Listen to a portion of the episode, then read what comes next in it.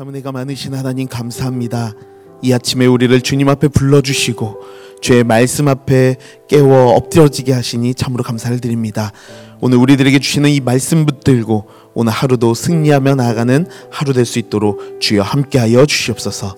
예수님 이름으로 기도드렸습니다. 할렐루야. 귀하고 복된 이 아침에 주의 말씀을 사모하심으로 나오신 우리 모든 성도님들을 주님의 이름으로 축복하고 환영합니다.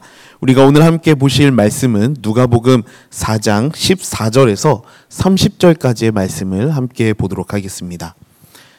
누가복음 4장 14절에서 30절까지 저와 함께 교독하여 읽도록 하겠습니다. 제가 먼저 읽겠습니다. 예수께서 성령의 능력으로 갈릴리에 돌아가시니 그 소문이 사방에 퍼졌고 친히 그 여러 회당에서 가르치심에 무사람에게 칭송을 받으시더라.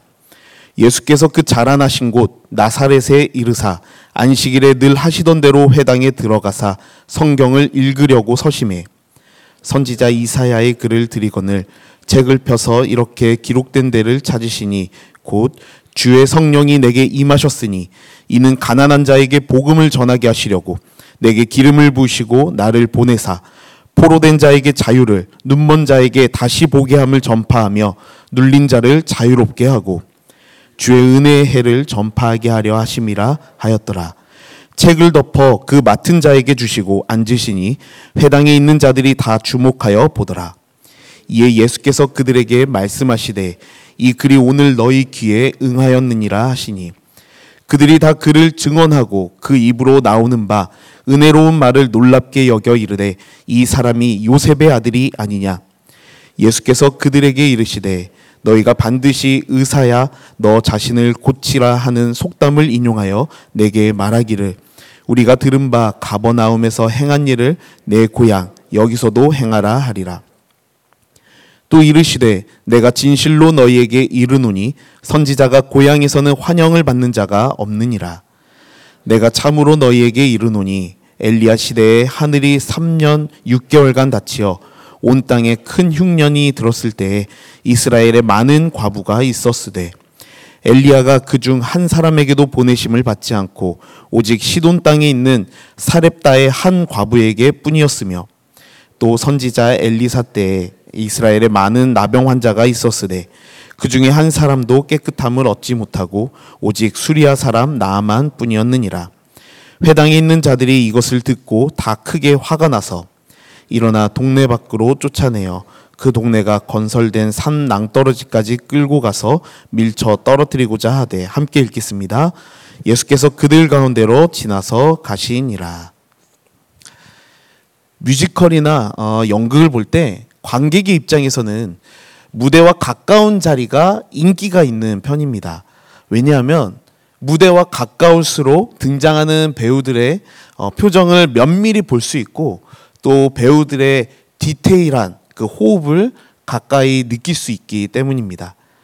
그만큼 우리는 중요한 순간일수록 그 순간을 더욱더 가까이서 그리고 더 한순간도 놓치고 싶지 않는 그런 마음이 있습니다. 그렇다면 여러분들에게 역사적인 순간으로 돌아갈 수 있는 기회가 주어진다면 어느 순간으로 돌아가고 싶으십니까? 가능하기만 하다면 베토벤이 월광 소나타를 연주하는 그 순간으로 직, 직접 연주하는 순간으로 돌아가 내 눈앞에서 펼쳐지는 그런 황, 황홀한 광경을 직접 보고 싶다는 상상을 해본 적은 혹시 없으십니까? 그런데 예수를 믿는 우리들에게 가장 역사적인 순간, 그것은 바로 가능하다면 예수님이 이 땅에서 말씀을 전하시는 그 말씀의 현장에 함께 서서 예수님의 말씀과 또 이적의 현장을 내가 직접 보고 또 내가 직접 들을 수 있, 있다면 어떨까 하는 상상을 해본 적도 있으실 것입니다. 오늘 우리는 오늘의 본문 말씀을 통해서 상상하기만 해도 황홀한 예수님께서 직접 구원의 말씀을 전하시는 그 장면으로 들어가게 됩니다. 우리는 어제 말씀을 통해서 예수님께서 공생애를 시작하시기 전 성령 충만함을 입어 마귀로부터 시험을 받았으나 그것을 능히 이기시는 장면을 우리가 보게 되었습니다. 어제 본문과 오늘의 본문은 단 한 절밖에 차이가 나진 않지만 사실 시, 시간적으로는 예수님께서 마귀에게 시험을 당하신 이후에 약 6개월에서 1년의 시간이 지난 이후의 사건을 오늘 본문은 조명하고 있습니다. 예수님께서는 마귀의 시험으로부터 승리하시고 또 성령의 충만함으로 다양하게 가르치시고 또 수많은 이적들을 보여주는 사역을 시작하셨습니다.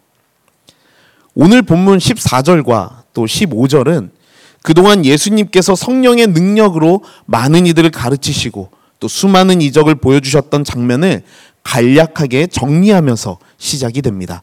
함께 14절과 15절을 읽어보겠습니다. 예수께서 성령의 능력으로 갈릴리에 돌아가시니 그 소문이 사방에 퍼졌고 친히 그 여러 회당에서 가르치심에 무사람에게 칭송을 받으시더라. 14절과 15절은 지난 6개월 동안 여러 회당에서 예수님께서 친히 가르치시고 그리고 많은 이적을 베푸셨던 예수님의 이전 사역들을 요약하여 말하고 있습니다. 누가복음의 저자 바로 누가는 예수님의 공생의 기간 동안 예수님께서 사역을 감당하실 때마다 성령님께서 함께 하심에 대해서 지속적인 관심을 갖고 있습니다. 그리고 그 성령의 능력에 대한 그 관심은 이후 그가 이어서 기록한 사도행전까지도 이어지는 것을 우리가 볼 수가 있습니다. 오늘의 본문도 마찬가지입니다. 예수님께서 행하시는 모든 사역의 원동력은 바로 성령의 능력이라는 것을 다시 한번 되짚고 있는 것입니다. 성령의 능력으로 말미암아 시험을 이기신 주님께서 성령의 능력으로 이적을 베푸시고 성령의 능력으로 여러 회당에서 가르치시기도 하셨다라는 것이요.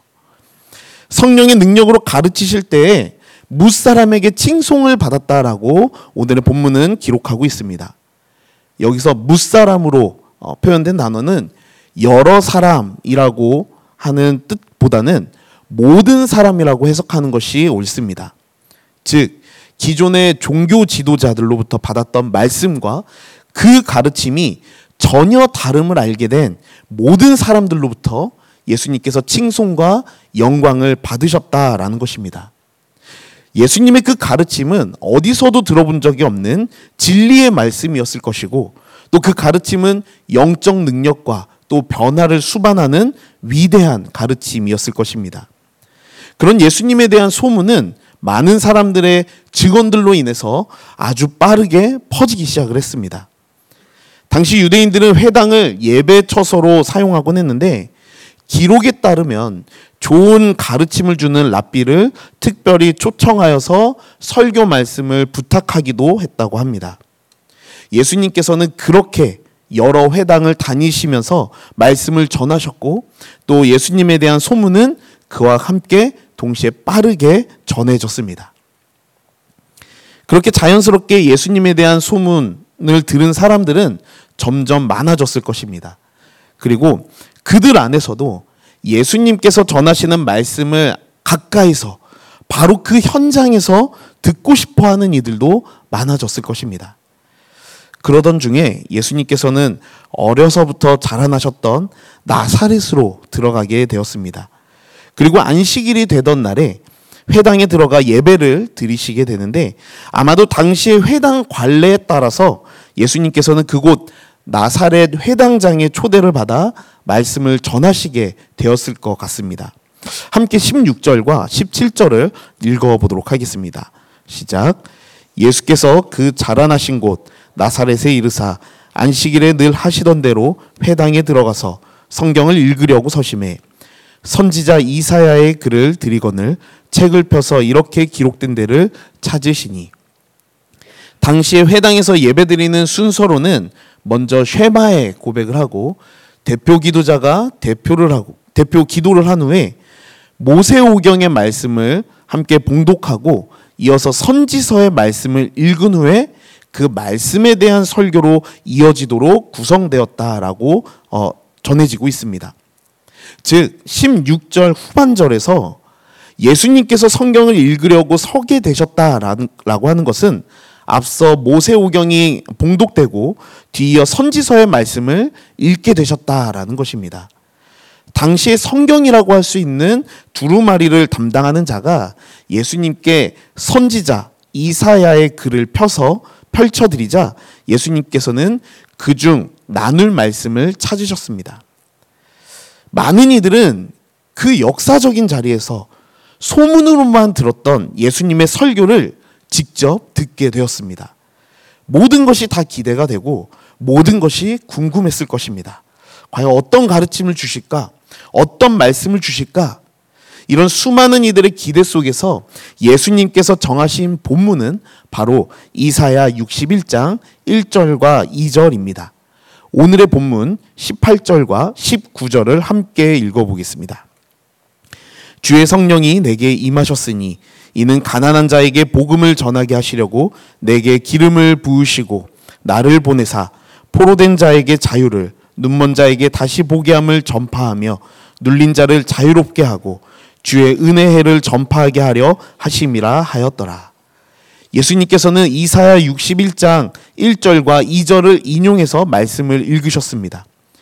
주께서 읽으신 이 이사야서의 말씀은 사실 여호와의 종에게 주어지는 사명에 대한 말씀입니다. 이사야서에서 말하는 여호와의 종은 당시 바벨론 포로에서 돌아온 이들을 위로하고 또 그들의 영적인 상태를 회복시키는 사명을 갖고 있었습니다. 예수님께서는 이날 이 회당에서의 예배에서 바로 이 본문을 택하여 봉독하심으로써 선지서에서 말씀하고 예언하고 있는 메시아로서의 예수 그리스도의 사명이 무엇인지를 분명하게 말씀하고 계십니다. 그리고 스스로가 이 말씀에서 예언하고 있는 메시아라고 하는 자기 선포를 하고 계신 것입니다. 18절은 이 땅에 육신을 입고 오신 예수 그리스도께서 이루실 이 땅에서의 사명을 말씀하고 있습니다. 그것은 곧 가난한 자에게 복음을 전하고 또 포로된 자에게 자유를 주시고 눈이 멀어 볼 수 없는 자들을 보게 하시며 또 눌린 자를 자유롭게 하는 그 사명을 예수 그리스도께서 감당하신다라는 것이죠.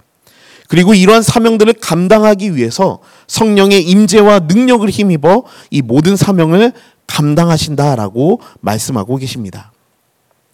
18절에서 인용된 포로된 자라고 하는 단어는 원어적으로 창끝이라는 단어와 포로되다라는 단어의 합성어로 이루어져 있습니다.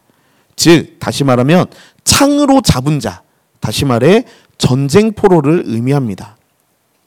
본래는 선지서에서는 이 포로된 자에게 자유를 이라는 의미를 갖고 있지만 이스라엘 백성들이 바벨론 포로 생활을 마치고 자유를 얻게 된다라는 것을 예언하고 있는 말씀인데 하지만 메시아 되시는 예수님께서는 죄로부터 포로될 수밖에 없었던 우리를 주의 은혜로 해방시키시고 영적 자유함을 주신다라는 의미로 쓰이고 있습니다. 이어서 19절에서는 주의 은혜의 해를 전파하신다라고 말씀하고 있습니다. 여기서 말하는 은혜의 해는 구체적으로 구약에 등장하는 희년을 뜻합니다.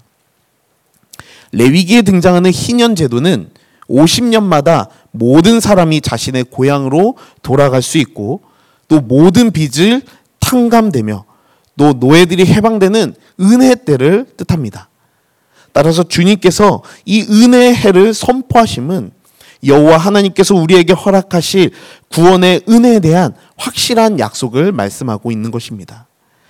예수님께서는 선지서 말씀을 봉독하신 후에 회당에 모인 이들에게 방금 봉독한 이사야 61장 1절과 2절의 말씀을 구체적으로 풀어서 해석하시기 시작했습니다. 한참을 이사야 말씀 속에 담겨진 예언적 그리고 구속적인 말씀을 구속사적인 말씀을 해석해 주시고는 가장 중요한 말씀을 바로 그들 가운데 선포하십니다. 가장 역사적이고 가장 중요한 선포를 하시는 것입니다. 함께 21절의 말씀을 읽어보도록 하겠습니다. 이에 예수께서 그들에게 말씀하시되 이 글이 오늘 너희 귀에 응하였느니라 하시니 아멘. 예수님께서는 이사야 61장 1절과 2절에 나오는 성령을 받은 의로운 종이 예수 그리스도 자신이다라고 선포하고 계십니다. 그리고 예수 그리스도께서 이 땅에 오심으로 그 모든 예언이 이미 성취되었다라고 예수님은 선포하고 계신 것입니다. 앞서 예언된 말씀들, 곧 가난한 자에게 복음이 전해지고 또 포로된 자에게 자유가 선포되고 눈먼 자가 앞을 볼 수 있고 또 눌린 자가 자유케 되는 그 구원의 은혜, 죄의 저주에서 벗어날 수 없었던 우리를 자유케 하는 그 놀라운 역사가 장차 오랜 후에 성취되는 것도 아니고 바로 메시아 대신 예수 그리스도께서 이 땅에 오심으로 이 일들이 이미 이루어졌고 성취되고 있다라는 것입니다. 예수 그리스도께서 이 땅에 오심으로 이 모든 은혜의 해가 모두 주의 백성들에게 허락되었습니다. 사랑하는 성도 여러분, 한번 상상을 해 보십시오. 오랜 시간 죄의 문제와 또 삶의 문제에서 해답이 당장 보이지 않고 나가야 할 방향이 보이지 않을 때 구원자 되시는 예수님께서 바로 내 앞에서 영적인 희년의 선포를 하시는 것을 내 눈으로 직접 목도하고 또 그 축복과 은혜가 지금 바로 이 시간 성취되었다라고 하는 말씀을 내 눈앞에서 직접 확인하게 되었을 때 그 감격과 감동은 아마 말로 형언할 수 없을 것입니다. 그 역사적인 현장에서 예수님의 그 선포를 내 눈앞에서 직접 들을 수 있다라는 것. 그것은 놀라운 감격일 것입니다. 그런데 그 은혜로운 자리에서도 그 은혜로운 선포를 듣고 바로 앞에서 경험을 했으면서도 그 영광스러운 은혜를 온전히 취하지 못하는 이들이 있었습니다. 함께 22절을 읽어보도록 하겠습니다. 그들이 다 그를 증언하고 그 입으로 나온 바 은혜로운 말을 놀랍게 여겨 이르되 이 사람이 요셉의 아들이 아니냐. 예수님의 영적인 권위에 압도되어서 그 은혜로운 말을 놀랍게 여기고 또 영적인 희년의 축복을 온전히 누리기도 전에 회당에 있던 이들이 예수님을 빤히 쳐다보게 됩니다. 그리고는 자신의 동네에서 예전부터 알고 지내던 요셉의 아들 예수라는 것을 발견하게 됩니다. 동시에 그들은 예수님을 배척하기 시작합니다. 아마 그들은 예수님의 얼굴을 자세히 보고는 아, 누군가 했네 라고 했을 것입니다. 그리고 아, 나 저 예수라는 사람을 잘 알아 라고 했을 것입니다. 자신이 알고 있다라고 생각했던 예수를 사실은 그 정반대로 그들은 전혀 모르고 있었던 것이죠. 그가 알고 있었던 예수는 자신의 머릿속에서 만들어낸 예수였고 내가 상상 속에서 만들었던 예수였을 것입니다. 어쩌면 내가 바라는 예수의 모습이었을 것이고 내가 꾸며내거나 다른 사람을 통해 들은 잘못된 예수의 모습이었을 것입니다. 그들이 눈앞에 목도하고 있는 그 예수는 나를 위하여 이 땅으로 내려오신 구원자 되시는 예수 그리스도가 아니라 내가 알고 있다고 착각하고 있는 내 옆에 있는 예수, 내가 오래전부터 알고 있었던 예수, 이렇게 예수님의 모습을 잘못 알고 있었던 것이죠. 그들은 그 역사적인 자리에서 역사적인 선포를 듣고 역사적인 축복을 받았지만 구약에서 예언되었고 수없이 말씀을 통해 조명하시는 우리의 그리스도 되시는 예수가 아니라 내가 잘못 알고 있는 나사렛 요셉의 아들 예수로 보기 시작하자 그들에게 허락된 희년의 선포를 받아들이지 못하게 되었습니다. 방금 전만 해도 예수님의 말씀과 선포를 통해서 은혜로운 말이라고 놀랍게 여겼던 이들이 순식간에 예수님을 배척하기 시작합니다. 물론 이 또한 말씀에서 예언된 하나님의 섭리이기는 하지만 그들은 그들을 위해 준비된 희년의 선포를 받아들이지 못했습니다. 왜냐하면 그들은 예수를 잘 알지 못했기 때문이었습니다.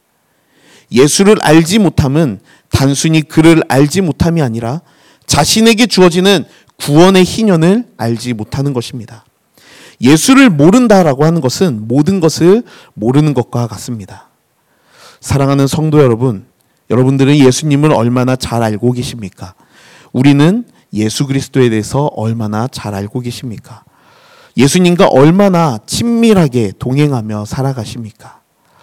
우리들에게 허락된 이 희년의 구원의 기쁨과 이 축복의 은혜는 우리가 예수님을 온전히 알아가고 예수님과 함께 동행하며 예수님에 대해서 우리가 온전히 알아갈 때 우리들에게 허락되는 은혜인 줄로 믿습니다.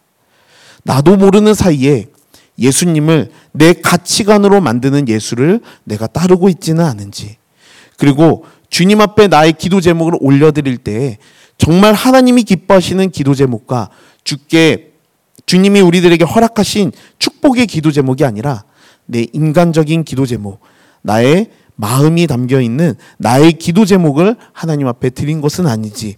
우리가 함께 묵상하며 나아가기를 원합니다. 사랑하는 성도 여러분, 오늘도 예수 그리스도를 온전히 알아가기에 힘쓰며 나아가는 저와 우리 모든 성도님들이 되시기를 소망합니다. 나를 위하여 허락된 그 오래전부터 예견되어지고 준비되어진 이 희년의 구원의 기쁨을 온전히 누리시는 저와 우리 모든 성도님들이 되시기를 주님의 이름으로 축원드립니다. 함께 기도하겠습니다. 참 은혜가 많으신 하나님 감사합니다.